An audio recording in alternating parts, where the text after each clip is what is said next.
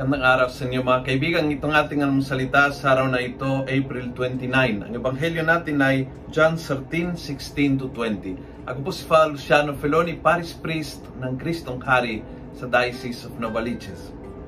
Sabi ni Jesus, Truly I say to you, the servant is not greater than his master, nor is the messenger greater than the one who sent him.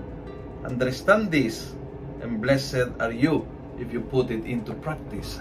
you are not greater than the one that sent you. You are not greater than your master. Remember that. Baka minsan kasi uh, kapag naramdaman na may misyon tayo sa buhay, biglang nakalimutan na tayo ay pinadala, na tayo ay messenger lang at feeling natin tayo ay master.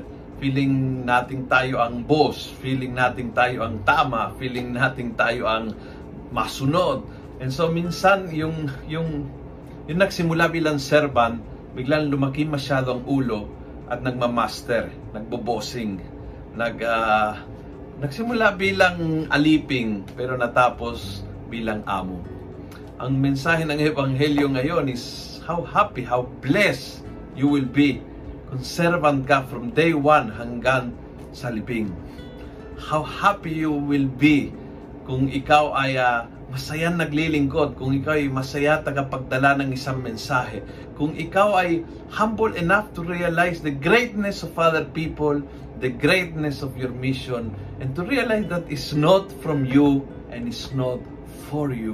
And so, kapag ganon, kapag ang aliping, kapag ang servant, kapag ang leader, kapag ang naglilingkod, ay hindi lumalaki ang ulo, kundi ang puso, wow, that person becomes a blessing for everyone.